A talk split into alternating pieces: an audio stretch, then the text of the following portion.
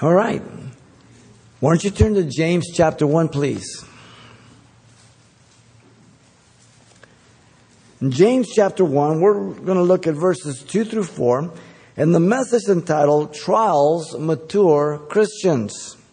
And James has presented himself as a, a willing servant of God and the Lord Jesus Christ, greeting the Hebrew Christians who had fled Jerusalem under the persecution of Saul and were dispersed outside of the Holy Land among the Gentiles, but not necessarily over the entire Roman Empire at this time. The first Christians were all Jewish. The Gentiles had not come in. James is probably the first epistle that was written. With this short salutation, James now exhorts the believer to welcome trials, which is characterized by three things. Let me read here verse 2 through 4. He says, My brethren, count it all joy when you fall into various trials, knowing that the testing of your faith produces patience. But let patience have its perfect work, that you may be perfect and complete, lacking nothing. And so James exhorts these Hebrew Christians under persecution to welcome trials characterized by three things. First, you have the declaration regarding the trials, verse 2. Second, you have the perception regarding trials, verse 3. Then you have the determination regarding trials, verse 4. Declaration, perception, and determination. The foundation comes in the declaration regarding trials, verse 2. James addresses those who um, he was writing to with affection. Listen to his words. My brethren. The word brethren, as you know, adelphos is a brother or sister. It could be by being uh, uh, fathered by one mother with a, or, or both mother and father. Uh, it can be applied to both literally. Um, the clear understanding is that they belong to the same family here. They were children of Abraham. Abraham was their father. Now they were um, children of Abraham through Jesus Christ, heirs of the people of God. They're connected with the old covenant of Israel. But now they're Christians. They're born again. So the personal loving affection is indicated by the word my. And James and all other Jewish Hebrews accepted Jesus Christ as their Messiah and were born again, even as Jesus told Nicodemus, you must be born again or you'll never see the kingdom of God. Now, they became enemies, number one, to the Jew and to the Romans. Because they became Christians accepting Christ as Messiah, the Jewish family considered them dead. Because they were Christians, now Rome is persecuting them. They're getting it from both sides. The word brethren appears 18 times in this epistle. Now, notice James addressed the attitude of mind that believers are to have when they encounter trials. Count it all joy when you fall into various trials. Is that natural? Absolutely not. First thing we do is we murmur, complain. Not at least me. I don't know about you. That's a natural thing to do.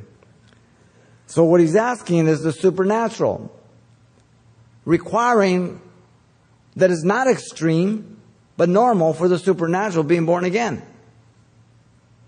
The instruction is that the believer is to view trials as beneficial. The value of these trials is indicated by the phrase to count it all joy.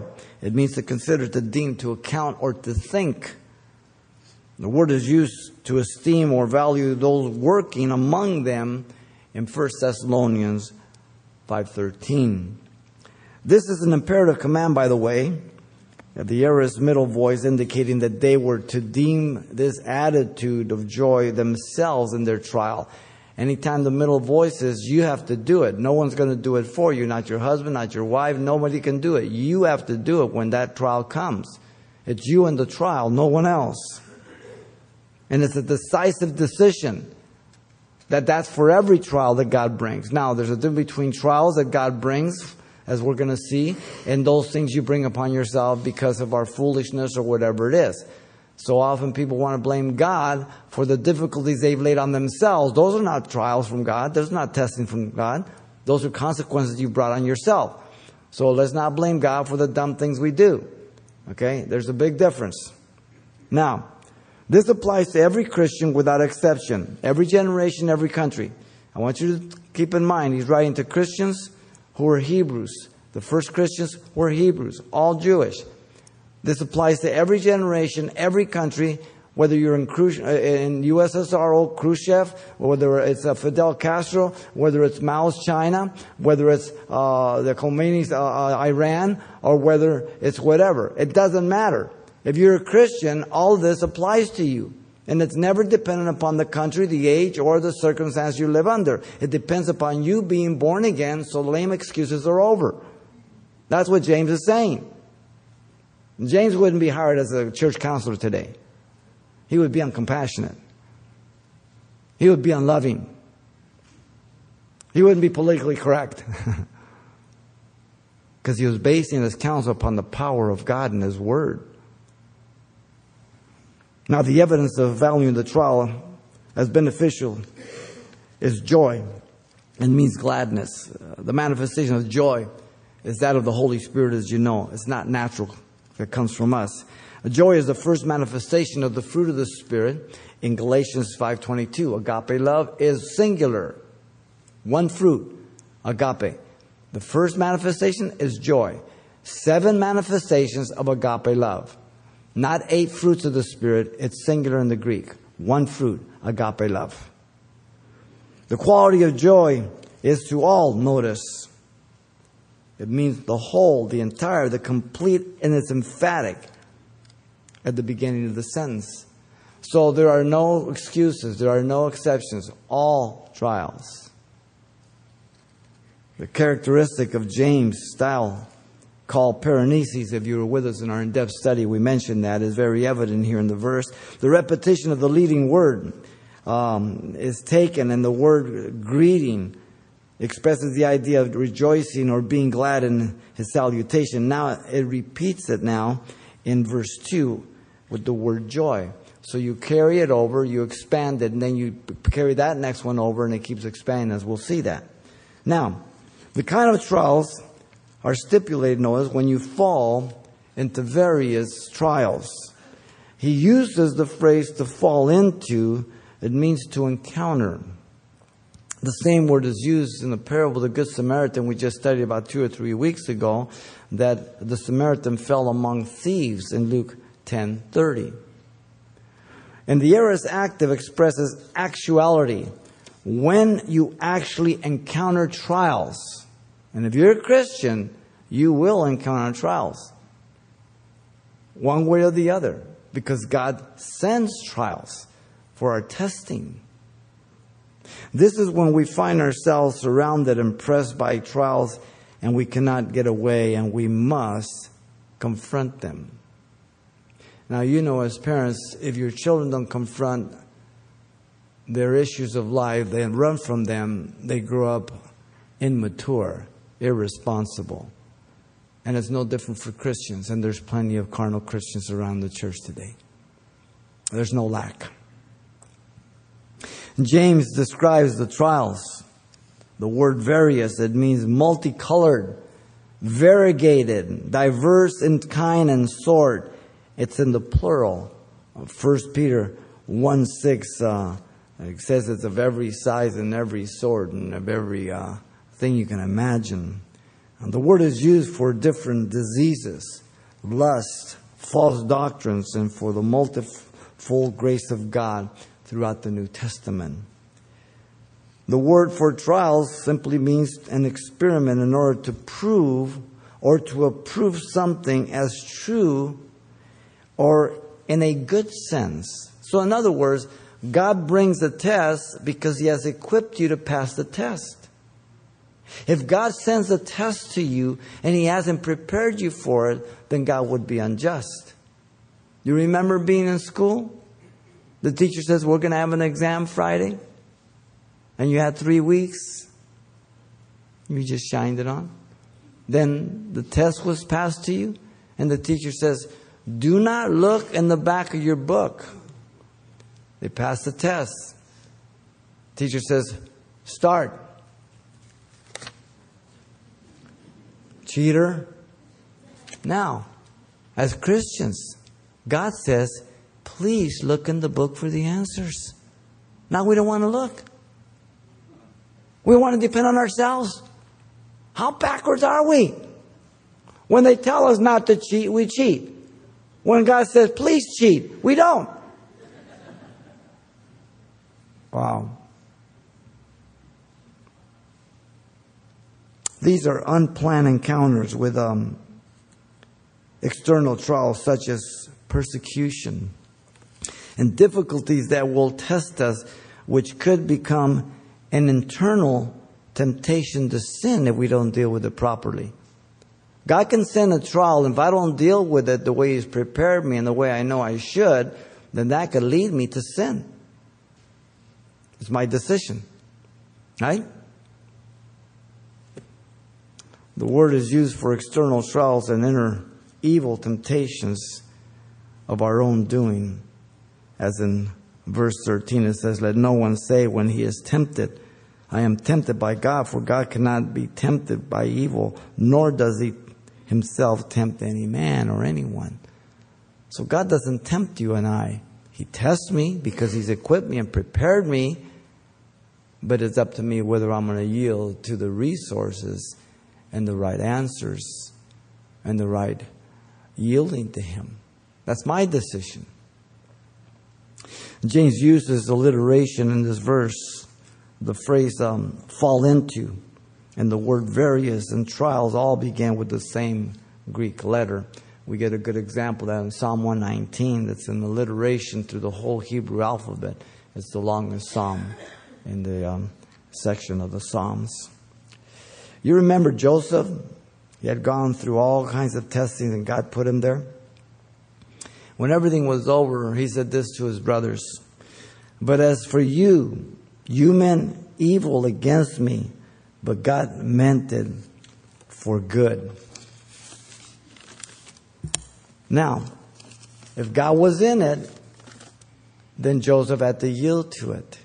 He saw it clearly afterwards. The testing that was allowed by Potiphar's wife if not yielded to properly, would have, tur- would have turned into a sin, right? It was his choice. There are daily trials we um, must deal with people. People um, that go out of their way to provoke you or to cause you to bring trouble to your life. It happens every day as Christians people at work who um, are over you and perhaps abuse their authority and make um, work more difficult for you, especially if they know you're a Christian. Problems in your marriage with a husband and wife, and sometimes it's because a husband or wife is not a believer, and there's, there's great difficulties being unequally yoked. The difficulties of raising children teaching them, disciplining them, working through their difficult days and situations. These are real things. And every generation has to go through it. But it seems that this generation is so entitled in the church and has become culturalized that we're giving the same lame excuses as people in the world. And we're justifying it. Um, we probably passed the world up already on divorces inside the church and remarriages. It's hard to tell the difference between the Christian and the world today. Listen to um, Paul in Ephesians 5 18 through 21. Uh, before Paul addressed uh, the different roles of the family, he gave the source of the ability for that requirement he says, And do not be drunk with wine in which is dissipation, but be ye filled with the Spirit, speaking to one another in psalms and hymns and spiritual songs, singing and making melody in your heart to the Lord, giving thanks always for all things to God the Father in the name of the Lord Jesus Christ. Here's the kicker submitting to one another in the fear of God. And from there comes the family role, the husband, the wife, parenting, everything. If you're not filled with the Spirit of God, continuing the Word of God, how in the world are you going to meet the challenges and the tests of life? You're not. You're going to excuse it, you're going to blame others, you're going to justify yourself. That's carnality. It doesn't solve the issues, doesn't bring God glory, and it leaves you in the same state that you are. disobedient. There are daily trials we encounter that come upon us living in this sinful world. I don't have to tell you that. Deal with crazy people on the freeway. They, they think you're trying to race them rather than getting on the freeway. It's so simple. I'm, I'm merging. I don't want to race you. Dealing with crummy neighbors. Or maybe none of you guys have none of this stuff. Maybe I'm talking to myself this morning. Dealing with false accusations, gossip, dealing with illnesses, maybe persecution for your faith. It's possible in the United States. Not to the extent that we see in James, but certainly it's possible. Jesus said in Sermon on the Mount, Matthew 5, 12 to 13, Blessed are you when you are reviled and persecuted. And, and people say all kinds of evil against you falsely for my name's sake. You make sure that what they say is false, and you make sure that the persecution is because of Jesus' sake, not because of your stupidity. Not because you're misrepresenting the Lord. Own up to it. If it's you, it's you. But make sure that it's false and make sure that it's because you're a Christian. Rejoice and be exceedingly glad, for great is your reward in heaven, for so they persecuted the prophets who were before you. So you're in good company. All right? 1 Peter 4 12 and 13 says, Beloved, do not think it strange concerning the fiery trials. Not just trials, fiery trials, which is to try you as though some strange thing has happened to you. It shouldn't be strange if you're a Christian. You see, as Americans, we've never suffered for Christ. The church has always suffered for Christ. So we get a little hangnail and we start whining. But when you live in a country that they'll cut your head off because you're Christian, the hangnails rejoiced over. it's not even noticed. Which are to try you, as though some strange thing has happened to you, but rejoice to the extent that you partake of Christ's sufferings. And when his glory is revealed, you may also be glad with exceeding joy. These guys lived in the real world. These guys didn't live in Christian Disneyland. There are daily trials you encounter with things that you own and I own. A washer breaks down.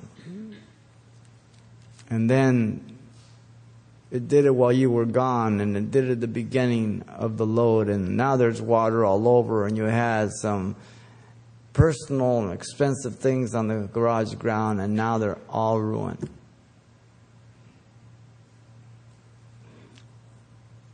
Driving down the freeway, and the tire blows out, and the next day, the dryer goes out I only have money for one or the other.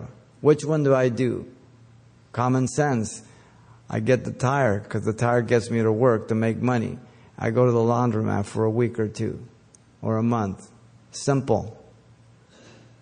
Test of common sense, even. The oven stops working halfway through the Thanksgiving turkey dinner. the dog breaks in and eats the pumpkin pie. So you end up having roasted dog for turkey day. Been there? But we think it just happens to me. No, it happens to everybody. Matthew 16, 26 says, For what profit is it if you, a man, if he gains the whole world and loses his own soul, or what will a man give in exchange for his soul?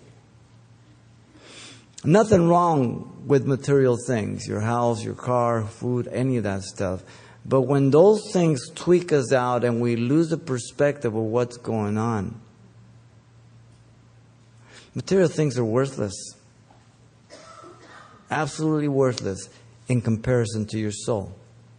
Now, I thank God we have this building. I thank God every time I turn the corner and I see this building that God would give us this building. I thank God you have comfortable chairs to sit in. I thank God that you have air conditioning, you can be comfortable. But would you be here if I had hard seats like we did at the beginning of the Bible study and I had no air conditioning?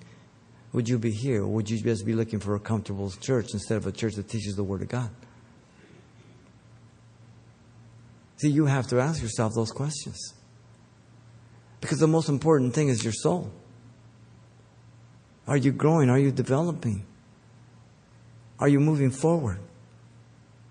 Or are you yielding to the culturalization of the church and the carnality that's not even Christianity anymore? The declaration regarding trials is to embrace them with a spiritual attitude. Notice, secondly, the perception regarding trials in verse 3. James um, reminded the believer that they understood the reason for trials. Knowing that the testing of your faith, he says, he being also a believer, like them, perceived with spiritual understanding that all believers have the capacity to understand spiritual truth.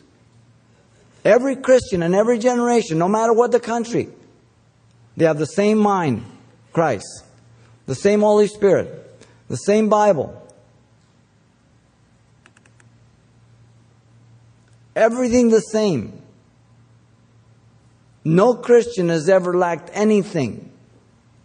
Therefore, you can speak to one another in boldness, in exhortation, even reprove I'm not talking about being arrogant. I'm not talking about being self righteous, but that we can require of each other what God says we can do because we all possess the same potential.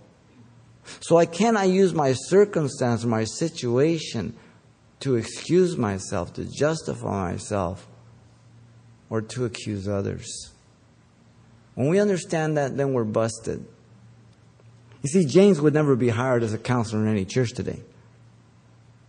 He would be self righteous, callous, unloving. Paul would, in fact, Jesus wouldn't. Majority of emerging churches today don't teach about sin, repentance, salvation, or anything else. It's just let's just get along. Let's just love one another. Let's just make community. Really? Wow. The word knowing means to learn to know, to come to know, or to perceive knowledge by personal experience. You have to do this. Not your wife, your husband, you. The tense is present active, progressive, and continuous. 223 times in the New Testament. James will use it two other times in 220 and 520. The word knowing has the same relation as the imperative count it, both affirming what trials really are and what they accomplish. Therefore, they are to be embraced with all joy because they make me less like me and more like Jesus. They cause me to draw close to Him and not to trust myself. He understood that all testings through trials are for authentication, real faith. The word testing means to prove, to verify that which is genuine. It's used for testing of coins, if they are false or genuine. This particular form of the word appears only one other time for the faith of the believers being of greater value than that of gold that perishes in 1 Peter 1 7. Have you ever thought about that? That your faith is of more value than a bar of gold? A bar of gold can be stolen. A bar of gold can decay. A bar of gold may get you something for this temporal, but your faith is something eternal. It will deal with you for all eternity. It will secure your eternity in Christ Jesus. If you depending where you're at in the age line, but when you're young, you can't even believe ever thinking you'll be 30, let alone 40. But as you move on the line, you realize that this life is very, very short and very, very insignificant in terms of value in and of itself. Before you know it, you're gone. We're strangers and pilgrims. The faith of a Christian is biblical faith, not emotional, not subjective. It's objective truth. Our whole society doesn't want to deal with objective truth. So the New Emergent Church says you cannot learn any objective truth from the Bible. So they sit around and dialogue. What do you believe about the scripture? How about you? How about you, sister? Oh, okay, great. Now, let's go have a beer. Whoa, really? Sipping saints? Are you a sipping saint? Hmm? Hmm. Okay. The word faith has the article indicating Christianity and its doctrine. You cannot say you're a Christian and not study doctrine. It's inconsistent.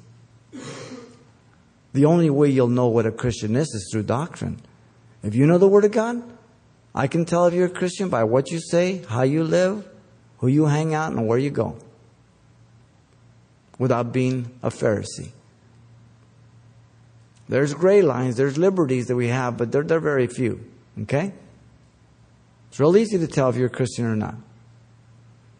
But to that's unacceptable in the Corinthian church of today. It's culturalized. So if you stand for God's word, you're self righteous. You're unloving. You're a legalist.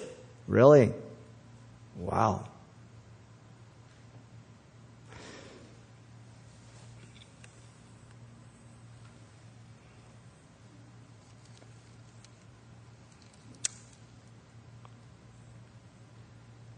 That source in salvation, Ephesians 2 8 9.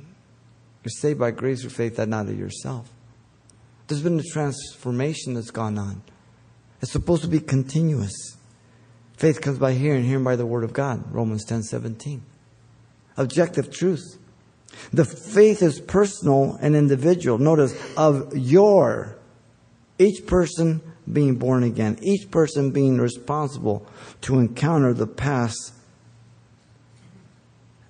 and to deal with the test and to pass it. It's up to me. No one else. I'm responsible. Now, notice James reminded the believers that the testing of their faith was for spiritual growth, uh, produces patience. He states that this did not take place passively. The word produce means to perform, to accomplish, to achieve. The tense is the indicative present middle once again, indicating an ongoing result by the individual being part of the process. Listen, here's the simple formula process equals product. Nobody wants the process, they want the product. This entitled generation of our nation and in the church loves the product. People want goods, they want money, but they don't want to work.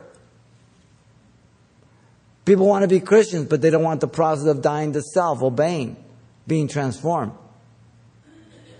No process, no product. Real simple. The same word is used by Paul. Godly sorrow works repentance, but sorrow of the world works death in Romans 7:10. James will use it once more in chapter 1 verse 20 the wrath of man does not produce the righteousness of god. So the interaction between faith and trials bring about a process that of conflict and pressure that of resistance and opposition that of defending against the attack that of the new nature being victorious over the old sin nature. You must pick up your cross, but first you have to deny yourself, lose sight of yourself, and follow Him daily. People don't want to deny themselves. They don't want to agree with God. They want to do it their way and still call themselves Christians. You can, doesn't make you one. So it's not what I say, it's what the Bible says about me. That's what's important. He stated the particular process will result in being more reliable. Notice the word patience, steadfastness, constancy, or endurance. Jesus used the word, by your patience you possess your soul in Luke 21 19. The author to Hebrews says, You have need of patience, Hebrews 10:36. James will use it again in the next verse, and for the patience of Job in chapter 5, verse 11. The idea is that of remaining under, here's a good word for you stick to itness. Stick to itness. People are so irresponsible today, even in the church.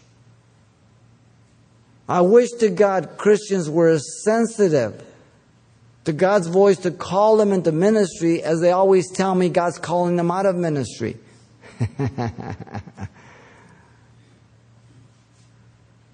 Carnal. Real simple. Enduring the process. Lasting in perseverance till the end. One described it as power under control. Listen to Trench. Trench calls this a noble word which always has the background of manliness. Quote, the brave patience with which the Christian contends against the various hindrances, persecutions, and temptations that befall him in conflict with the inward and outward world. We live in tension. We're born into warfare. Put on the armor. Be strong in the power of his might. And do great warfare. The immense spiritual growth of so many people. I think of Melissa. Some of you ladies saw and heard Melissa here, the young girl who grew up in the Vern where I live, and her dad was very prosperous, and she would grew up with every comfort, everything else, and she gets born again, and she goes to Africa, and she falls in love with Africa, and then she falls in love with Vincent. He is as black as night. He is the greatest guy in the world. He had a horrible upbringing. And both of them are there serving the Lord, loving the Lord, under great danger and persecution. She lives with the people. When she first went, she lived in a hut. She has to wash her clothes, everything like everybody else. That's what she chooses. Not like a lot of the denominations as missionaries to their camp where they live separate from the people. She's caught malaria so many times. She lives under persecution because the Muslims around there don't like Christians and they try to poison them all the time. She sees the atrocities of the, uh, of the uh, jealousy and envy of the many wives of the Muslims for the heirship of the son, who's going to be the first one. And she has seen where this one woman took a coat hanger and traversed it from the shoulder down through the abdomen of another child. Hopefully, he would die. And they were able to extract it at the hospital, and luckily, nothing happened. But that child will die sooner or later. This is where she lives. Having had everything here in the United States, you understand? It's the same God, the same Bible, the same faith. Not Disneyland.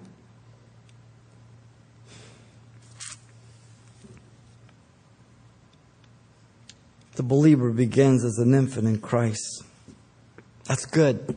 We rejoice over you're born again. We're happy about you. You bring your baby home from the hospital, he wets his pants, it's kind of comical. But when he's 18, if he does that, you're going to be a little upset. So we rejoice over the birth. We rejoice over babies when you're first born again. But that's only a start. Don't stay there. Hebrews 5:13 says for everyone who partakes only of milk is unskilled in the word of righteousness, for he is a babe. So we rejoice for that period. There's a legitimate period, but it's not good to stay there. 1 Peter 2, 1 through 3 says, Therefore, laying aside all malice, all deceit, hypocrisy, envy, and all evil speaking, as newborn babes, desiring the pure milk of the word, that you may grow thereby, if indeed you have tasted that the Lord is gracious. You move from milk to pablum, to ground up food, to solid food. You move forward. The believer must continue to grow and is warned about the danger of not growing, always in the Bible. Listen to 2 Peter 1 6 through 9. It says, But also for this very reason, give all diligence, add to your faith virtue, the virtue knowledge, knowledge self control, self control perseverance, to perseverance godliness, godliness brotherly kindness, brotherly kindness, God love.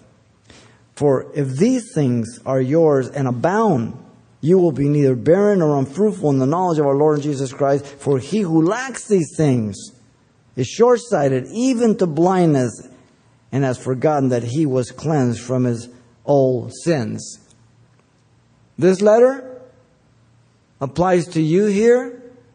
It applied to the Christian a century ago. It applies to the Christian who's in jail in Iran this morning. To everybody. No different. You therefore, beloved, since you know this beforehand, beware lest you also fall from your own steadfastness, being led away with the error of the wicked, but grow in the grace and knowledge of our Lord Jesus Christ, the Savior. To him be glory both now and forever. Amen. 2 Peter 3 17 and 18. These Christians are under persecution. They're Jews who accepted Christ. They're getting it from Rome. They're getting it from their Jewish families. They're dispersed in the Gentile world. They've had to leave their homes. He's not cutting them any slack. The believer grows and is to be known for patience. But unfortunately, it only comes through trials. Listen to Paul.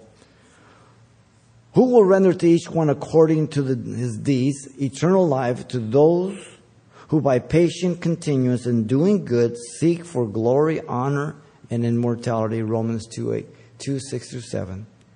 But if our hope, if we hope for what we do not see, we eagerly wait for it with patience or perseverance. Romans 8, 25 that you may walk worthy of the Lord, fully pleasing Him, being fruitful in every good work, and increasing in the knowledge of God, strengthened with all might, according to His glorious power, for all patience and long suffering with joy. Colossians 1 10 and 11.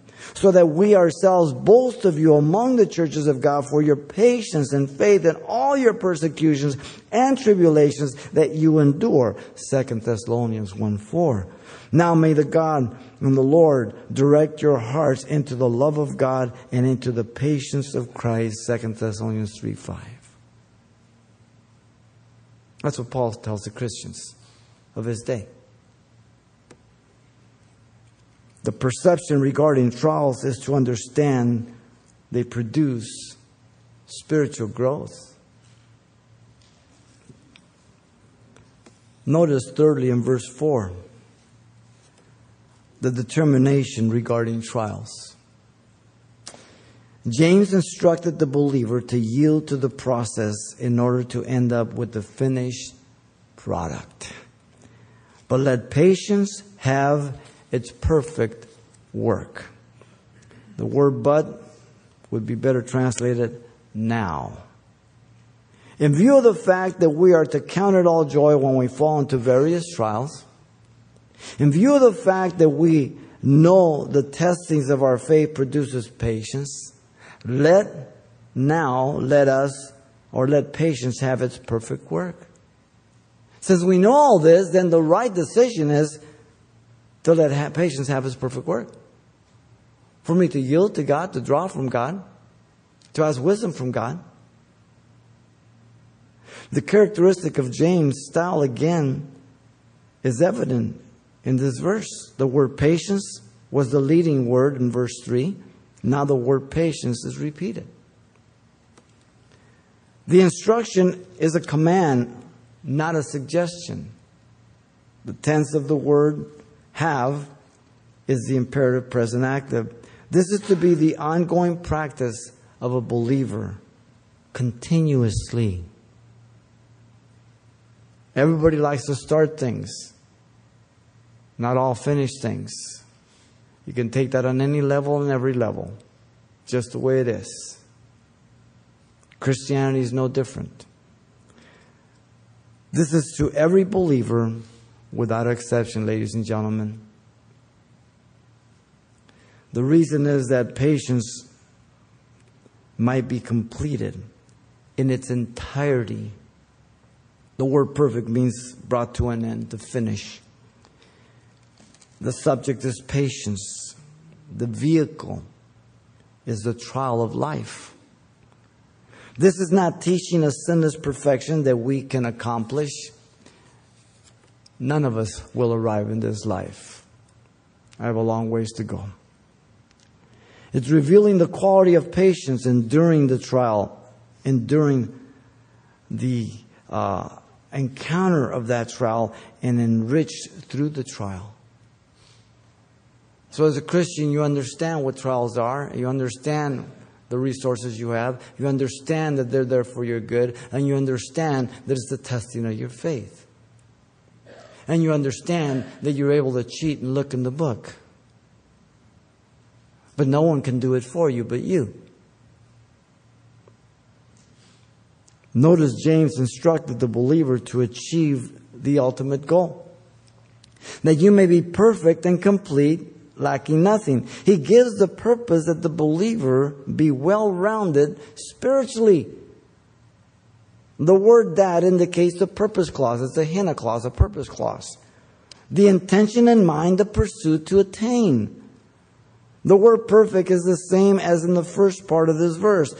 Perfect, to be brought to its end or finish in the sense of mature in its context.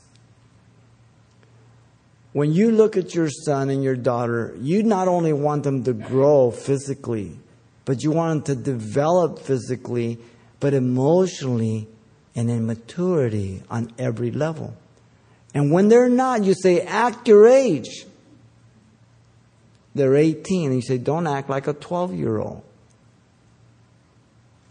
Too many Christians are 30 years in the Lord and they act like they're 20 or 15.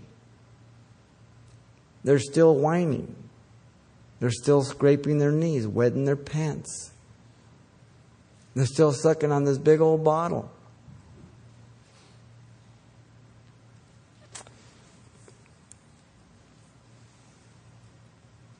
The perfection here is regards patience, maturity, the finished goal. And the word complete, it means complete in all its parts in the sense of adequate. The completion of everything. That I'm yielding to it so that the end product is what I end up with here. This is the positive goal. The two words complement each other for the spiritually healthy believer and for that goal in growth, development, and maturity on every level, on every sphere, at every age in Christ Jesus.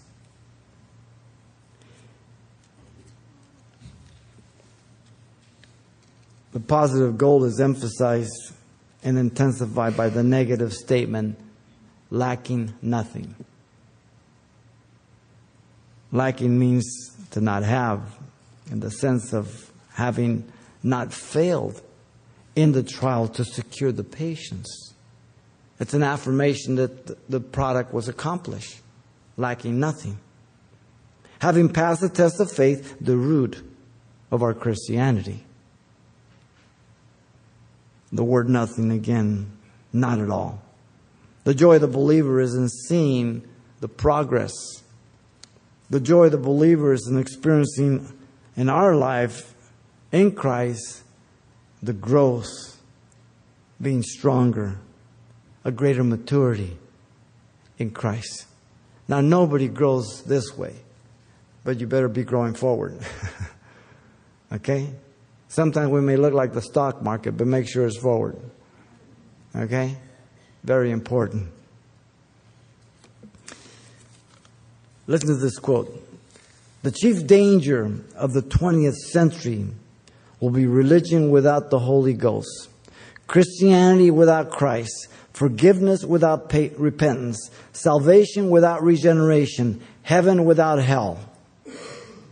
William Booth, the founder of the Salvation Army. Welcome to American Church, the emergent church,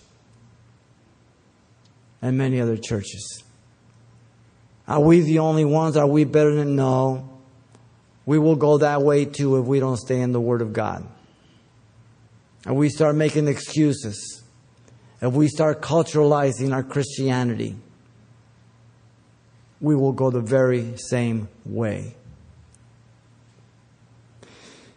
Listen to Paul, 2 Corinthians 4, 16 through 18. Therefore, we do not lose heart, even though our outward man is perishing, yet the inward man is being renewed day by day. For our light afflictions, eh, that's comical. Paul was stoned three times, shipwrecked many times in the sea, imprisoned, beat, accused falsely, chased. He says, light afflictions. I don't know any of this. My worst trial of my life doesn't even come close to Paul. He calls it light affliction, which is but for a moment, is working for us a far more exceeding eternal weight of glory, while we do not look at the things that are seen, but the things that are not seen. For the things that are seen are temporal, the things that are not seen are eternal. 2 Corinthians 4, 6 and 8. Do you believe this? Do you understand this? The test and the trial will prove you.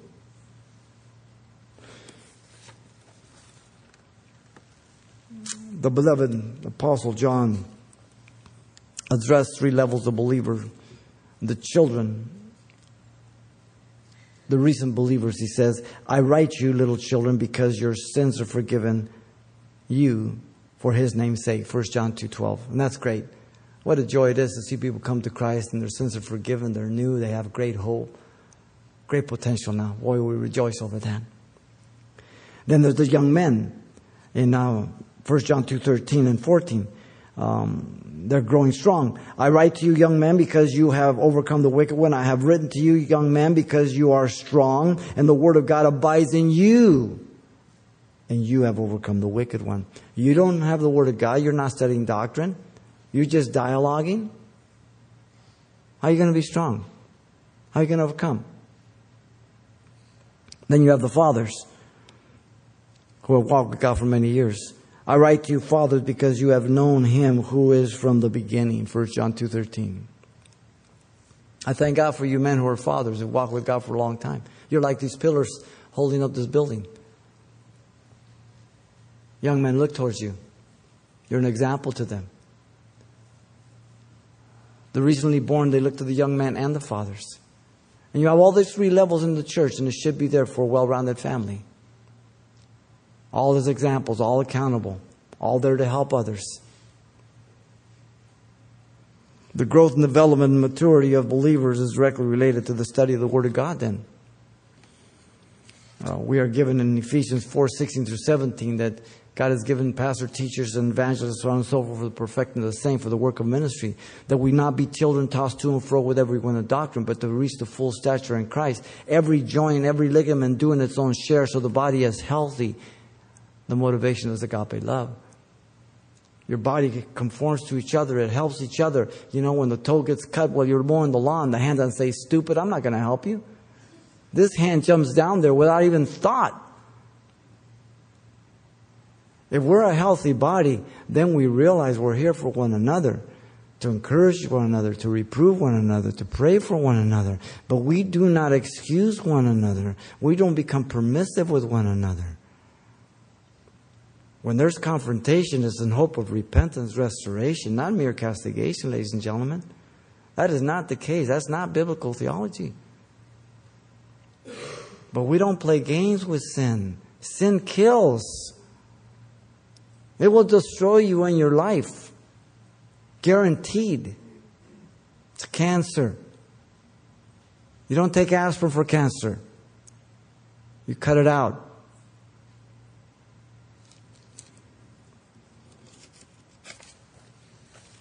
Second Timothy 2.15 says, Be diligent to present yourself approved to God, a worker that does not need to be ashamed, rightly dividing the word of truth. This is the point, man. He cuts through the trail, through a forest. An army cutting through. Like the point, man. Wherever he walks, you walk, because if not, the booby trap can be set off and everybody gets killed. It's real simple. How do you do that? To the Word of God. Right dividing the Word of truth. Today, no objective truth. It's all subjective. In the emergent church? Wow. So we don't talk about sin. We don't talk about repentance. We don't talk about the second coming. It's a waste of time. Really, Rick Warren? Really? Now, who am I going to believe, Jesus or Rick Warren? It's real simple, hands down. Real simple. You're to Berean. You're to be a Berean.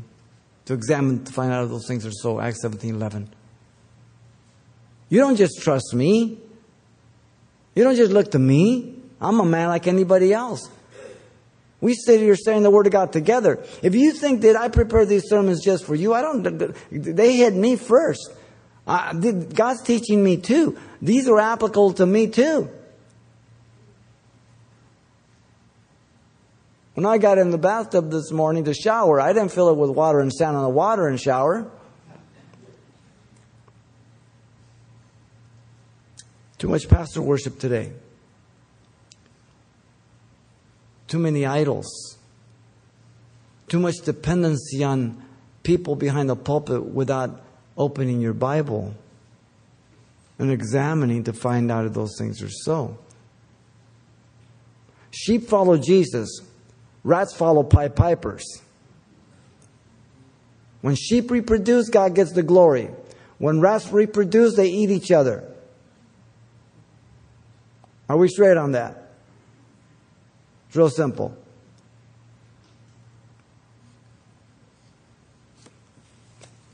Job is placed on the top of the list of being tested by various trials, lacking nothing. You've read them. By the way, God's the one that brought the tests. Lucifer went up before God and he said, Hey, have you considered my servant Job? He's a righteous man. He hates evil. Ah, he's a mercenary. You bless him with everything. Well, go ahead. But you can't touch him. Takes his house, his children, everything else. Job says, Blessed be the name of the Lord. He gives, he takes away. Satan comes before the throne of grace again. Guys, have you considered my servant Job? He, he hates evil. Ask skin for skin, yea, will a man give all that he has. All right? Touch his body, but you can't take his life. Wow. He persevered, depended on the Lord. Then all his brethren and all his sisters and all those who had been his acquaintances before came to him and ate food with him in his house, and they consoled him and comforted him for all his adversities and the Lord that Lord had brought upon him, it says. But they were condemning him when he was going through it. Ah, Job, you're evil. That's what happened to you. You were trying to play like you were a real Christian. Ah, they accused him falsely. He stood his ground. All alone. Will you stand alone? Or do you need others besides you? Do you have not fortitude of your Christianity to stand alone? Or will you go into the fetal position? Oh. The test is coming to the United States. Trust me. If you can't stand now,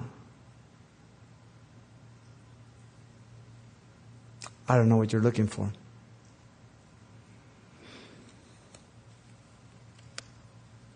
Jesus said, Therefore, you shall be perfect, just as your Father in heaven is perfect. Not sinless, but mature, progressing as you move along. And not only that, but we also glory in tribulation, knowing that tribulation produces perseverance, perseverance, character, and character, hope. Paul says in Romans 5 3 through 4. And you know, Paul dealt with real world. He lived in a very dangerous world. He himself was a recipient of much, much hurt. And when he wrote to the Philippians, he put it this way, and I'll end with this Philippians 3 13 through 15. He said that the believer never ultimately reaches perfection on this side of heaven.